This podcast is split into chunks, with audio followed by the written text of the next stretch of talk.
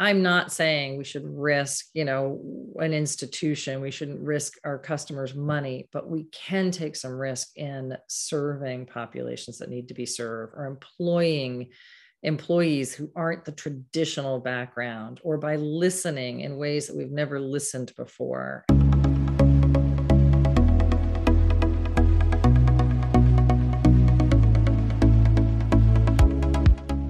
Listening to Banking on Digital Growth with James Robert Lay, a podcast that empowers financial brand marketing, sales, and leadership teams to maximize their digital growth potential by generating 10 times more loans and deposits. Today's episode is part of the Digital Growth Journey series, where James Robert uncovers and explores some of the industry's biggest digital marketing and sales stories of success. Let's get into the show. Greetings and hello. I am James Robert Lay, and welcome to episode 220 of the Banking on Digital Growth podcast. Today's episode is part of the Digital Growth Journey series, and I'm excited to welcome Rilla Delorier to the show. Rilla is an independent corporate director with over 30 years of executive experience, now building a portfolio of board and advisory roles to provide value for organizations looking to transform their omni-channel customer experience, accelerate growth, and unlock new market opportunities – and today I'm looking forward to talking with her about the intersection of purpose, culture, and change. Welcome to the show, Rilla. It is so good to share time with you today. Great to see you, James Robert. Before we get into talking about, we'll just call it your digital growth journey and where you've been, where you're at, and where you can continue to go looking ahead forward with courage and confidence into the future. What is good right now for you personally or professionally in the present moment? Ah, personally, well, I live in Portland, the Pacific Northwest, and the summer times here are extraordinary. Sun comes up around 5 a.m., doesn't go down to like 10 30, and it is beautiful sunshine the entire time in between. So uh, I actually went on a full moon paddleboard trip with a bunch of friends the other night. That was pretty awesome, and taking taking full advantage of Pacific Northwest. Camping this weekend. Professionally, I am loving my shift from being full time kind of banking executive for 30 some odd years to now being on a series of different boards. So it's a portfolio of work where I get an opportunity to deal with multiple different problems from different angles, typically a higher altitude than when you're actually an operator. And I have found that fascinating, especially as we're going through this market shift on what is the role of a fintech and a bank and how is the recession going to impact everybody and the change in fintech valuations from everything being a billion dollars to now people being a little bit more uh, realistic in valuations. So that professionally has been an awesome, awesome shift. And I'm learning a ton. You're 100% correct. We are experiencing, seeing, feeling even a tremendous amount of change in the space. If we come up to that you know, 30,000 foot view that you're at right now, what are some of the patterns and trends the dear listener needs to at least pay attention to, be aware of, so that, you know, hopefully we can avoid some surprises down the road? So the shift, you know, when I first, I'm on two bank boards, one traditional bank that's heavy in commercial um, banking, $20 billion organization on the East Coast. And then also a banking as a service organization that banks a lot of fintechs, mm-hmm. you know, 25 or 30 different fintech organizations. And then I'm also on the board of a financial technology company. And what like the, the, previous year, year and a half has been, has been really interesting to see how fintechs measure different things, were rewarded for different things, had different value drivers. So, for example, banks traditionally, as we know as bankers, have been focused on efficiency ratio and earnings per share and ROA, ROE, ROTCE. Um, a lot of kind of backward looking financials around performance. And fintech companies have really been valued on what's the opportunity, what's mm. the forward opportunity around total addressable market, um, revenue per customer, opportunity to get more revenue per customer, adjacencies, and you know, and so therefore their their valuations were based on what could happen, not what has happened. So being in the board in both of those those different cultures and those different conversations it's always been hard for me to balance like well don't we care like what's actually happening and right. thanks don't we care about what could happen what's happened recently with this recorrection is i think fintechs are now being held a little bit more accountable for things like current revenue revenue growth rate profitability burn rate um, yes, addressable market matters, but their pace at which they're getting it and the profitability of the market that they are serving is starting to matter a little bit more. Mm. Um, and, and that's been a, a pretty interesting shift. And, and of course, the conversations in all the boardrooms is around how is this recession, how's the war, how's supply chain, how is that all affecting? Sure. Of course, the, the rate adjustments, how is that affecting the customer? Yes. Because at the end of the day, that's how we make our money is how are we serving the customer and what's the customer's financial stability. And as that changes, the underlying kind of revenue stream for these institutions changes. We need to really be thinking at the customer level. And so that has been a good deep dive in each organization to just make sure we are keeping that customer's needs in mind and staying out ahead of what changes may be occurring.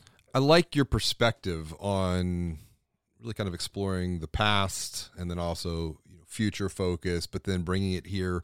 It's almost the present moment. And you've experienced a tremendous amount of change over the last 30 years of just your own hmm.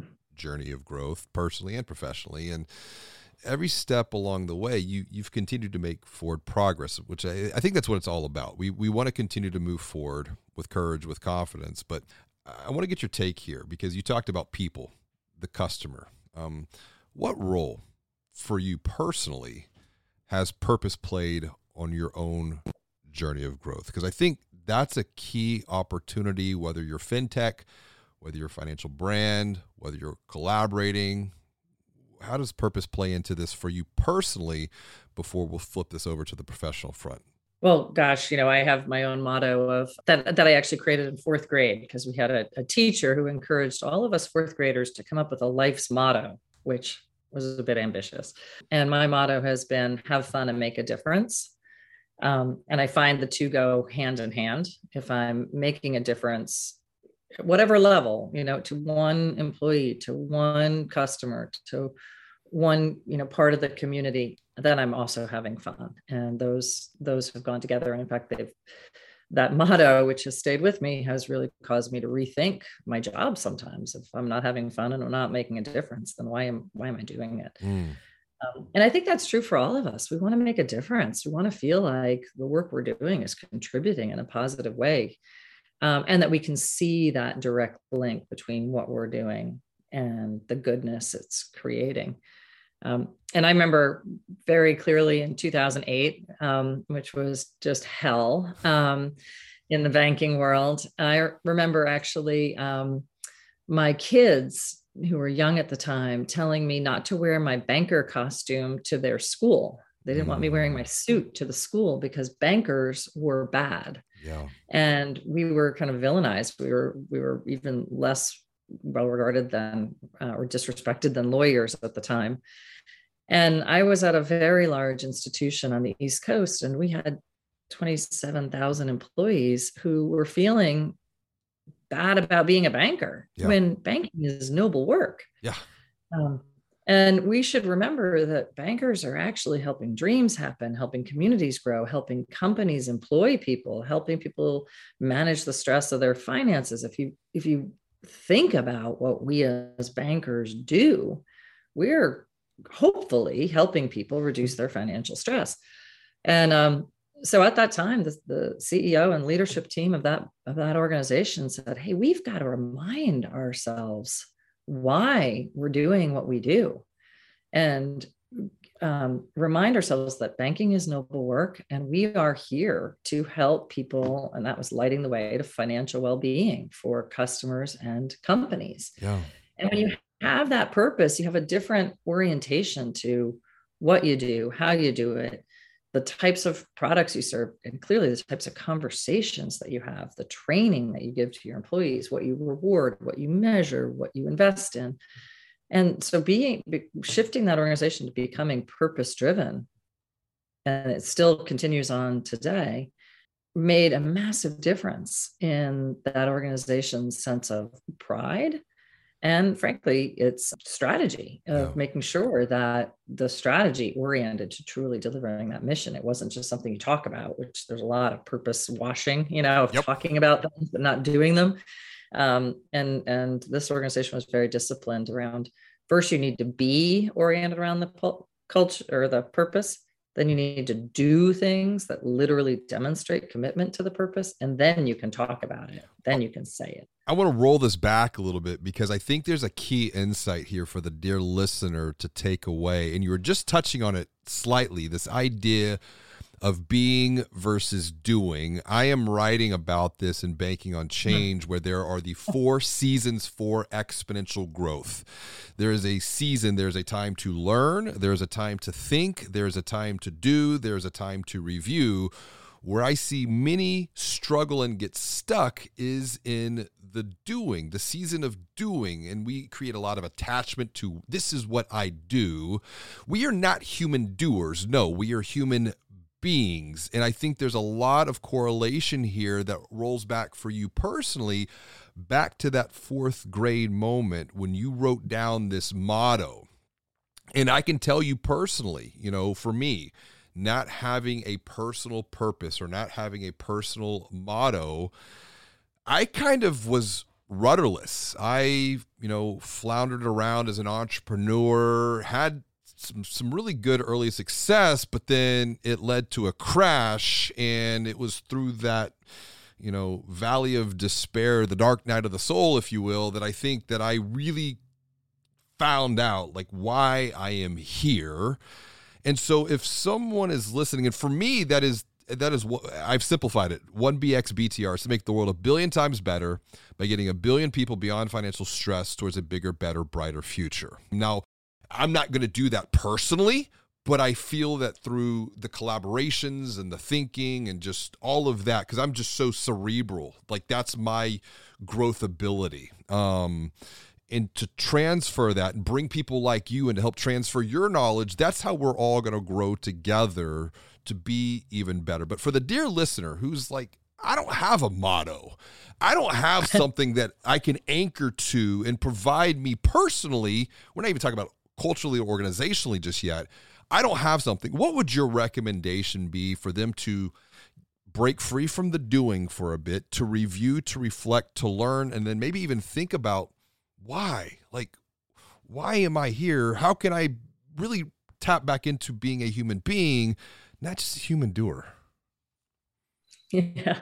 Well, there's so much good stuff in that. Um, you know, it's interesting because I am naturally wired to be a doer versus a beer. Um, and my my husband is definitely more kind of intentionally focused on on being and he he wrote a podcast a while ago that said every good doer needs a good beer. Yes.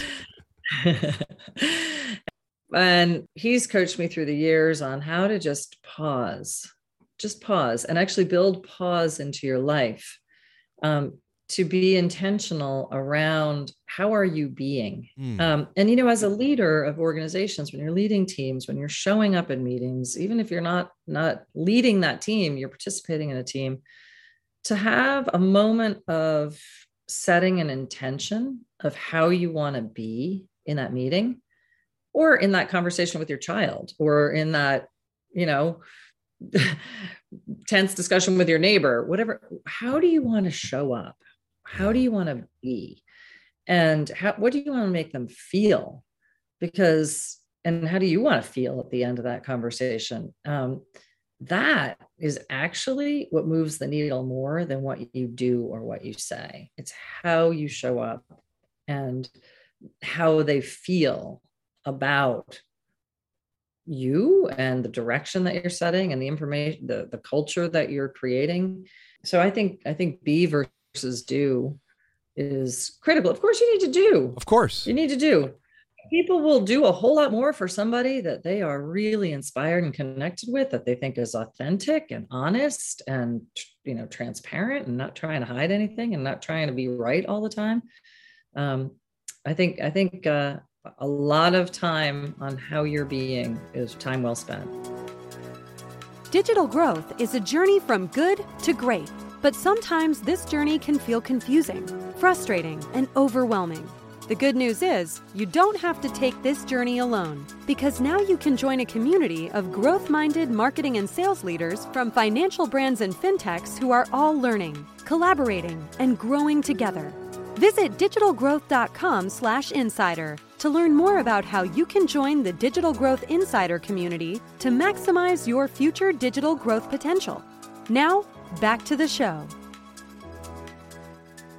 You know, as you're talking through that, I can't help but think of the works of Gino Wickman, um, who has written prolifically around the idea of uh, his methodology called EOS, or the Entrepreneurial Operating System. Um, mm. And for an entrepreneur to build a, a really successful organization requires two roles there's the visionary role, and then there's the integrator role. And in, in my mind, I almost kind of see the entrepreneur visionary is the essence of being where like you said back to chuck it's like for you know every doer needs a beer and for every beer they needs a doer. Well that doer that's the integrator to make sure that the vision becomes reality. Now you touched on something here that i think is very interesting when it comes to financial services particularly like internal because if we think about those leading banks credit unions fintech very smart analytical, left brain driven leaders. But you're talking about some, whether it's purpose or what you just said, kind of this touchy, feel good heart piece of the puzzle, piece of the equation. Where might there be some conflict, literally rooted in the mind of the leader, when it comes to some of these more touchy feely subjects. How can we navigate some of that that might be historically a little bit uncomfortable, but you've gone through this experience to bring purpose within a, a very large organization. What does that look like for you to navigate some of the complexity here? Well, I think it's the hardest part of the job um, is to, you know, banks are people. And the brand is the thousands of interactions that those people have with your customers. And that is not like making a product that comes off the manufacturing line that is you know always the same and very controlled you can't control people what you can do is inspire them mm.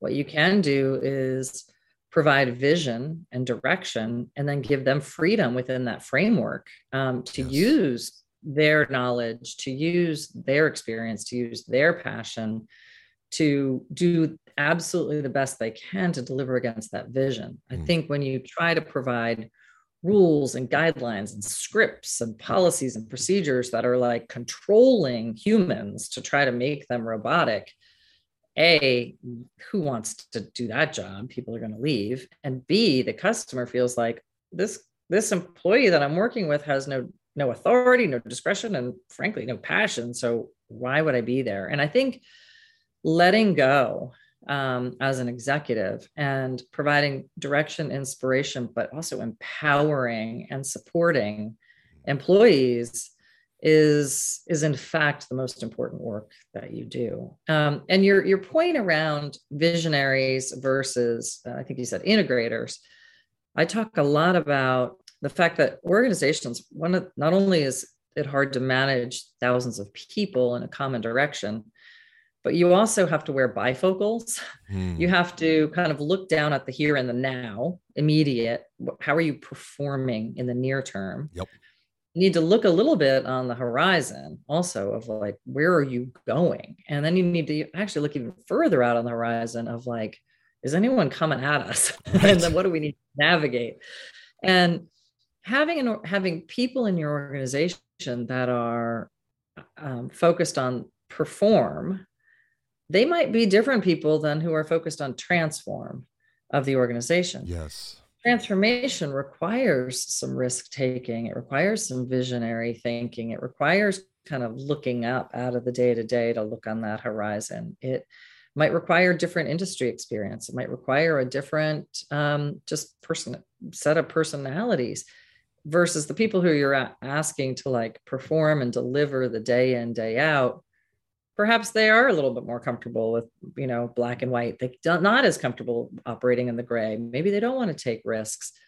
Often organizations need to think about their talent differently based on what it is they're asking that that group to do. And it's hard to be in both places at once to work in the business at the same time you're working on the business and the future direction. I like that idea of perform versus transform. And one cannot survive without the other it's a symbiotic relationship of, of value creation and the idea of transformation, and we'll just kind of use this word very broadly uh, digital transformation, for example, cultural transformation. I mean, even bringing purpose within an organization. What did that look like? What did that feel like? And I think most importantly for the dear listener, they maybe have batted around this idea of purpose within their own organization, but then they're questioning that that that present moment performance versus the transformational opportunity on the horizon. Looking back, how has purpose created a positive impact on the bottom line? While it might not have been experienced in the present moment, it was the inspiration to bring the future into the present that was the catalyst to to move down that path. You know, I think purpose is by nature transformational. And I think a clear purpose can help people at all levels of the organization, whether they're focused on transformation or they're focused on delivering today, understand why it is they're being asked to do what they're doing. Um, and therefore, they bring a different level of creativity and energy and meaning to the work that they're doing. So, for example, if, if our job as bankers is to help people with financial stress, then empowering our you know teammates in the in the branches to have conversations with customers about their financial stress and and educating them on how to help customers kind of mm. manage that stress that um, may not directly translate every conversation into a product sale and therefore revenue but boy it builds goodwill which then can generate longevity perhaps depth of customer, perhaps advocacy of that customer, and over time becomes a brand that really stands out and, all, and eventually very profitably. The same thing is true kind of at the highest levels of if you have a purpose, then it helps you know, you know strategically what to say yes to and what to say no to. Mm. If your purpose is around reducing financial stress, then you want to invest in things, maybe using data and analytics to understand customers' options and help guide them yeah. towards smarter decisions rather than something that's just you know a product that is you know engineered for us to make more fee income but at the end of the day the customer is going to be worse off for it and and sometimes you need to sacrifice those near term profit opportunities for long term I, I often talk a lot about CVS. You know, CVS stopped selling cigarettes. They, they lost billions of dollars when they stopped selling cigarettes. But that was because their purpose was to help people with their overall health. Great example. And lean into their pharmacy, lean into their insurance business, lean into their minute clinics or whatever theirs are called. And what they lost in a couple billion dollars in cigarette sales actually is now $47 billion a quarter. Yep in healthcare sales. And that, and by the way, it's the right thing to do. So I think purpose translates into action, all levels of the organization, and ultimately translates into income. And sometimes you need to be a little patient, and we're not great at that. and it sometimes it's hard to calculate the ROI, and you need to make investments that take a little while to pay off that's where transformation comes from. I want to stay on this idea of transformation versus we'll call it just, you know, performing in the present moment because when you're mm-hmm. performing in the present moment and then you're thinking about transformation, which is the future, sometimes and I think we're experiencing a lot of that. We've experienced a lot of that over the last couple of years and we're probably going to experience this for at least the next next decade. Um, everything mm-hmm. that I'm reading, and that perspective is being formed by history. We're essentially in winter, but I'm hopeful because what comes after winter is, is spring. Um, and so that is what continues to give me hope in all areas of my life. But when you think about you know the the the chaos and the conflict of the present moment, and that future might not feel so clear. It's a little confusing. Looking back over the last 30 years, how have you personally managed the complexities of, of chaos and, and change? So many leaders feel like you need to have the answer. Holy crow, you do not need to have the answer. In fact, I think one of the reasons I was good at, you know, somewhat good at the jobs I was in is because I often, actually almost never had I had the jobs of the people reporting to me. Yeah. So I knew I didn't know their job as well as they knew their job. Mm-hmm. I had mm-hmm. never done it before. So I needed to lean on them for their expertise. And my job was to weave together the team and connect it with other parts of the organization. And so admitting that you don't know yeah. is like, I think it, it's fuel to the organization. It's it's it's oxygen for your team to do their do their best work. So you absolutely need to recognize that you don't know but your your your your comment is right around chaos and um I, I do think metrics matter i am a i'm a real data data person and i think balanced scorecards that look at both lead and lag indicators and a mm-hmm. whole lot more lead indicators yeah. than lag um, to tell you that you're heading in the right direction because you may not see kind of a big movement at the you know on the revenue or the net income for a while but if you pay attention at the customer level and you pay attention at the employee level and you pay attention at the you know at, at, at the micro level of are we going the right way? Can we tell we're making progress? And measuring those things that really tell you you are in fact going the right way and using those measures to help the organization know what matters and what they should be thinking about is really important. And there's so many organizations that just look at financials. They don't look at customer metrics. They don't look at employee metrics. They don't look at you know community metrics. They don't look at loyalty or net promoter score. Um, and I think you need to have those qualitative indicators or those micro indicators that you are in fact going the direction that you set out to go. I like that idea of more of a holistic approach because if you're kind of just looking at the bottom line profitability, I'll relate this to healthcare for a little bit. You wake up in the morning, you're alive. That's a fantastic day, unless you're looking at, you know, blood pressure, glucose, all of these other areas that we probably need to be paying attention to because that's a predictive measure. Are we going to wake up tomorrow?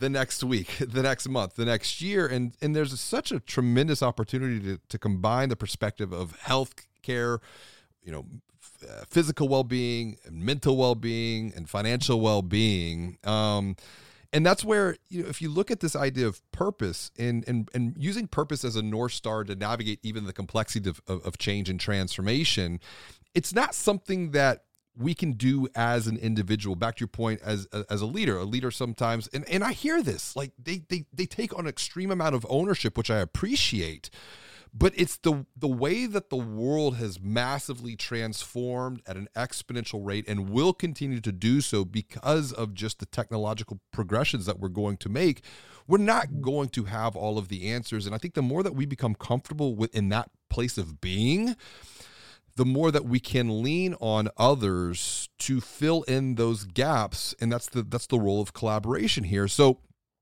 culturally speaking from a transformative perspective the individual the team the organization how can we help calm as a leader specifically how can we help calm some of the pain uh, and the anxiety that maybe people internally feel about the subjects of transformation of any type for that matter to put their minds at ease here in the present moment because otherwise they're going to take that pain that anxiety forward with them into the future. And that's we want to try to reduce that as much as possible.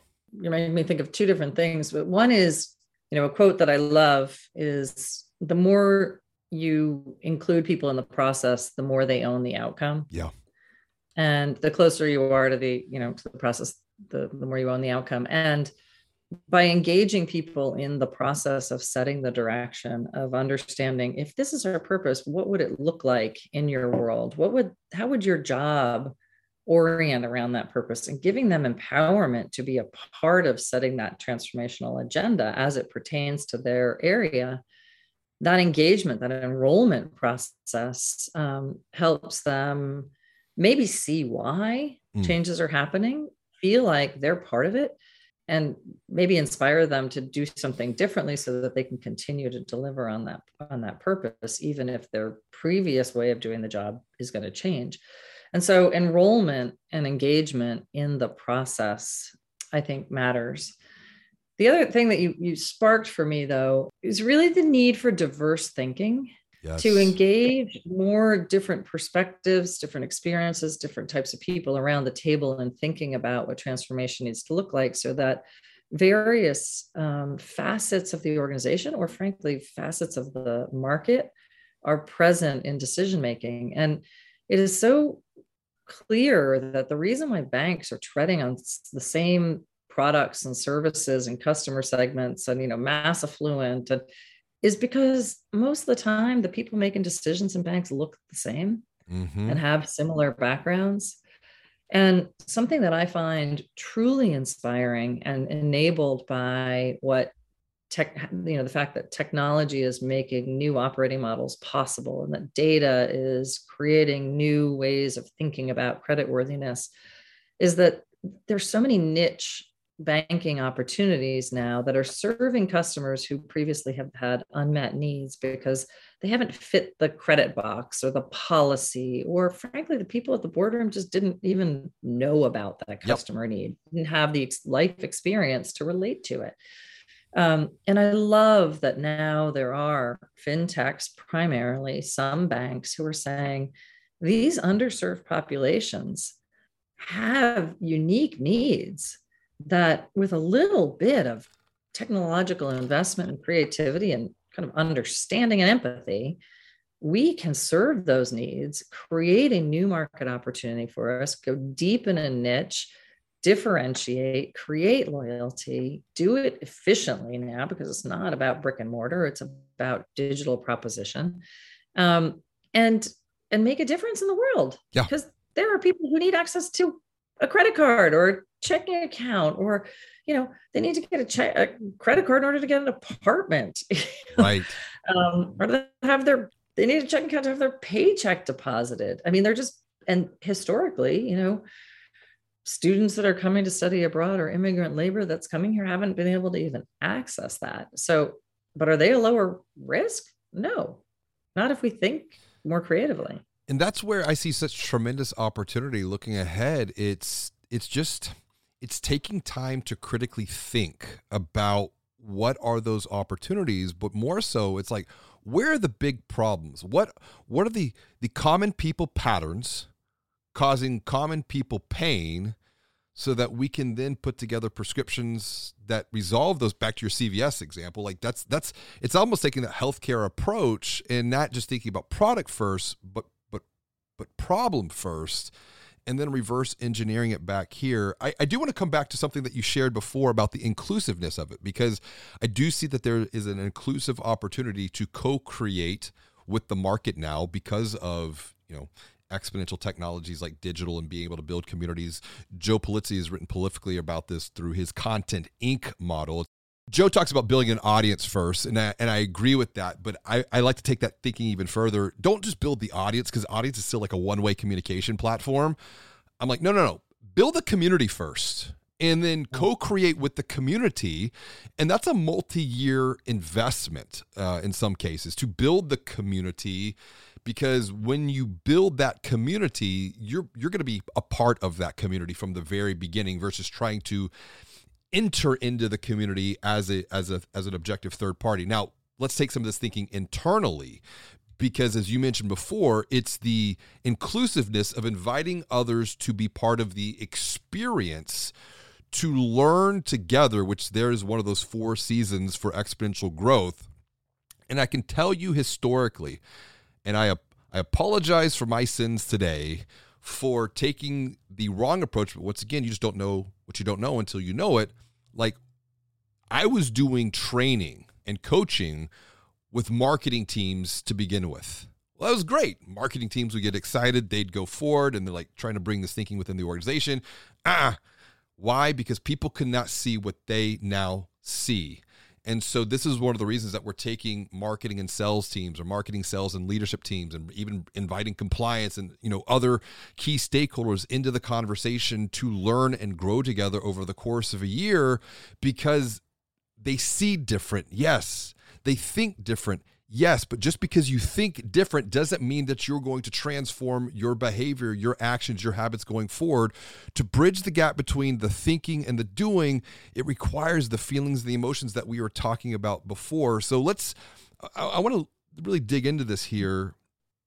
Thinking about cultural transformation through through through the lens of purpose and your own experience what role did training play to not just help people see different, think different, but I think most importantly, feel different about the path forward?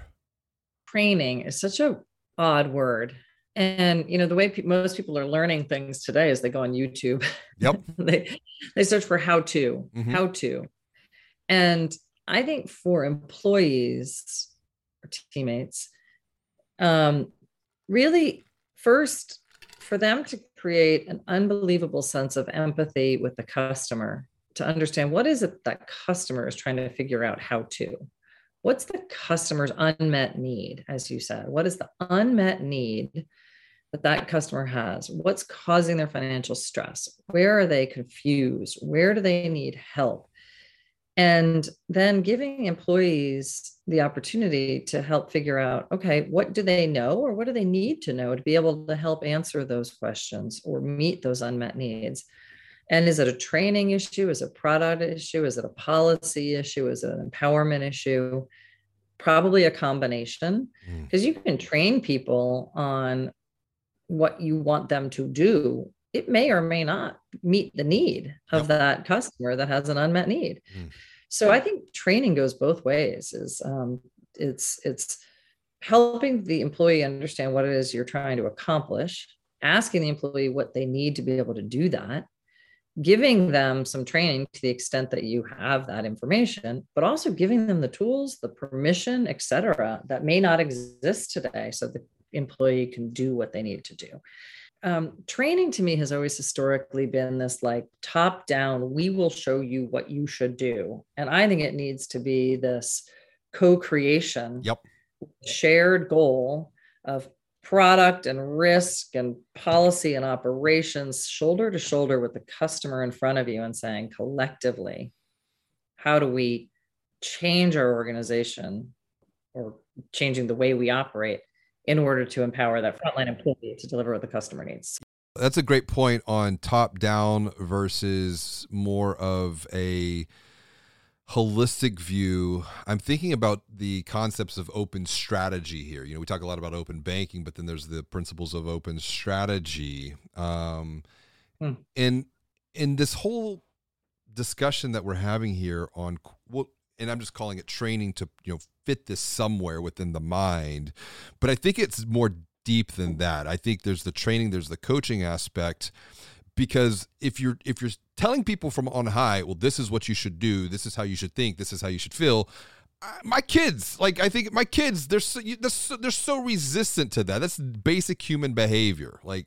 no one wants to be told what to do, what to think, yet alone how to feel. Like that's bad. But I've been doing so much studying over the last really three or four years, so pre-pandemic, um, going back reading some of the ancient writings of the Romans, the Greeks, the Stoics, and it, you know I mentioned Socrates before, but there's the Socratic methodology of you know we introduce an idea into a group and maybe provide a little bit of context and perspective, but it, it's through the questioning that that is where the learning really happens because it's through the questioning that people begin to to what you you said before take ownership of whatever the subject matter might be versus it being shoved from an organizational level to a team level from a team to the individual and there's going to be so much resistance. It's almost like you have to transform the individual to transform the team transform the team to transform the organization and when you transform that org, that's where you continue to put the transformation of people that you're serving as a financial brand or fintech at the center of all of your thinking and doing. Now, my my my thought here though is change and transformation, no matter what it is. You know, what holds us back, I've, I've talked about these before. It's the three fears it's unknown, it's change, it's failure. But you were having a conversation with with Chuck, and I'm glad y'all leaned into this. Uh, and, and I want to kind of bring this full circle. And, and as, as we wrap up this conversation, it's been a great one. So thank you for your, your thoughts and perspective. But maybe maybe there's that fourth fear which is the fear of success that holds us back from achieving our exponential growth potential as individuals, as teams, as organizations. And the, the poem that you noted with Chuck, the one that both of you had on a wall, really resonated with me. I've never heard it before. It's called it's it's called Our Greatest Fear. Yeah, Mar- Marianne Williamson. It's Our Greatest Fear would you mind sharing a little bit of this poem? Because when you read this on the, on, on the Cool Change podcast with Chuck, I'm like, man, that, oof, it hit me right here in my heart. Because uh, hmm. I, I do think it's sometimes we fear our our potential, we fear our success, and that holds us back maybe even more than the fear of the unknown, change, and failure. Yeah, it's a it's a really powerful quote. I don't, and I'm terrible at memorizing, so I don't know it off the top of my head, but but the whole the whole idea is you know we often tell ourselves well who am i to be the one who brings this big crazy idea into the room who am i to lead an organization who am i to you know be in charge and the the quote is really who are you not to? You are not you are doing the world a disservice by not playing big by not being bold by not living up to your greatest potential to make others comfortable because you know you want to you want to shrink to make others more comfortable rather than being bold and and pushing people forward. And it's really inspiring to say go out there and play hard. Don't hold back. Um, you know leave it all on the field. Mm. and and when you do people will people will follow and and and you'll encourage other people to play large. And it becomes this momentum that enables you know all those people around you to, to do the same and and not and not try to shrink. Uh, so it's it's a pretty powerful pretty powerful poem yeah I, I have it pulled up here and i do want to read a couple of lines just for a minute for the dear listener for context but i can't help but think of digital stoicism here and something that I'm writing about in in banking on change. And one of the stoic philosophies was memento mori, uh, which is Latin for remember your death.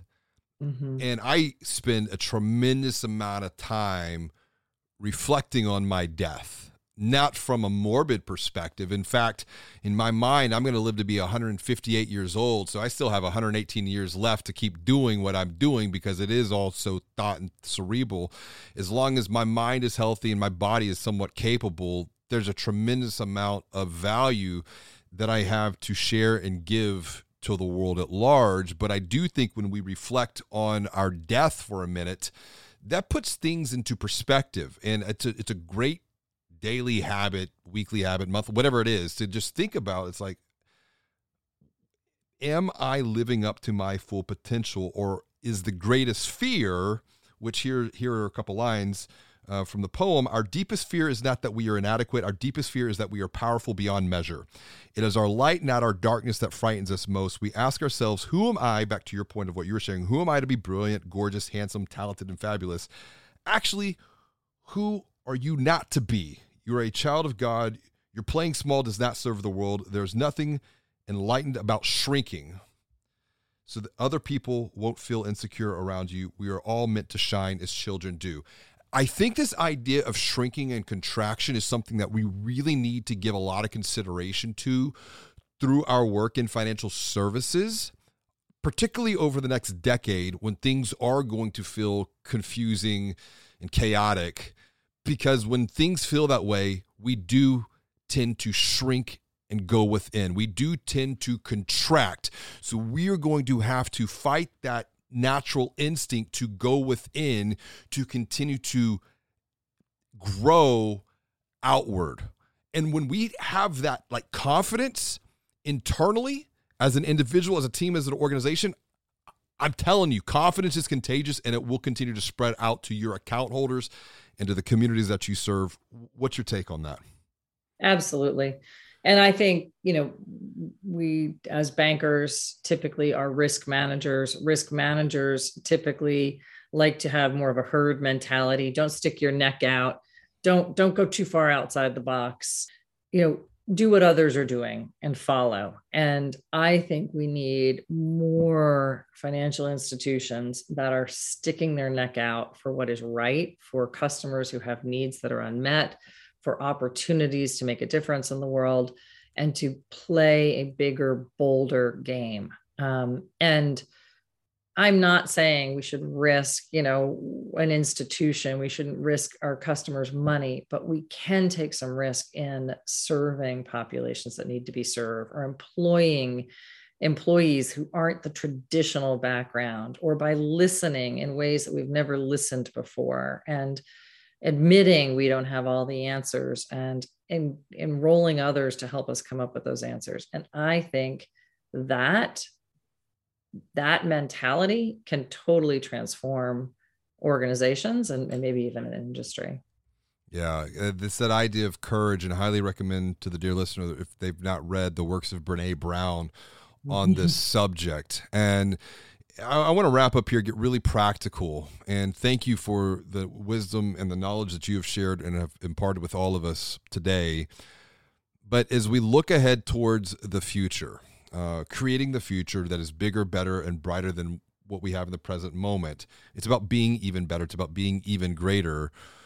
What is one thing that the dear listener can do to to bring purpose, to make purpose the forefront of their mind, that guides their thinking, that guides their doing, that really informs their being, even so that they can navigate some of the complexities uh, that that experience, uh, exponential changes uh, bring to to all of us.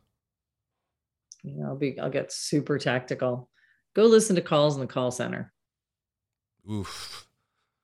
Go listen to calls in the call center on you know the 15th and the the last day of the month and hear the stress mm. in those customers voices hear the questions that they're asking hear how on the edge they are with their finances Talk to the small business owner when they're worried about making payroll. Talk to the small business owner who cannot get their arms around the paperwork to fill out a stinking loan to get the cash to buy the equipment for the deal that's already sold.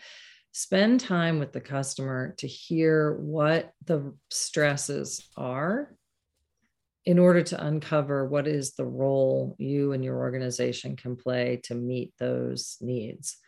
And I would say the same thing goes to your, your relationships. Listen what's on their mind? Ask them how how people are doing. Listen and find purpose in bringing a intentional energy to how you're help how you're making other people feel. Yeah are you are you really making them feel heard and understood? Or are you trying to be smart and be and be heard yourself and have all the answers and you know? And if we can shift from tellers to listeners, um, from from doers to beers, we could find lots of opportunities to enrich the lives of, the, of ourselves and the people around us. Wow, like you just hit something for me because we, we, we the front line they are bank tellers, and we we transform that into being a just a listener. The the good that we can do because it's all about going all in on people, asking good questions, listening to what they share, but also learning through observation because it's sometimes what people sh- they don't share. It's more of their actions that sometimes do speak louder than words. This is this has been great. I like that. Listen, listen internally, listen externally. And speaking about listening, this has been a good conversation. What is some way or what is the best way that someone can connect with you? to continue the discussion we started today? Uh, well, you mentioned a Cool Change podcast. My husband has a podcast called Cool Change with Chuck Allen, and there is a podcast with me there. A lot of other really good ones on the on intentionality and purpose and um, and being versus doing. And then you can always reach out to me, first name, last name at gmail.com. So that's Rilla, R I L L A D E L O R I E R at gmail.com. And love to talk to anybody if anyone has questions. Great to chat with you again. Connect with Rilla. Check out the podcast with Chuck. You've got a lot of great episodes over there. Learn from Rilla, grow with Rilla. It is always great to share time with you. So thanks so much for joining me on another episode of Banking on Digital Growth. I appreciate it. Until next time, and as always, be well, do good, make your bed. Thank you for listening to another episode of Banking on Digital Growth with James Robert Lay. To get even more practical and proven insights along with coaching and guidance, visit digitalgrowth.com/insider to join a community of growth-minded marketing and sales leaders from financial brands and fintechs. Until next time, be well and do good.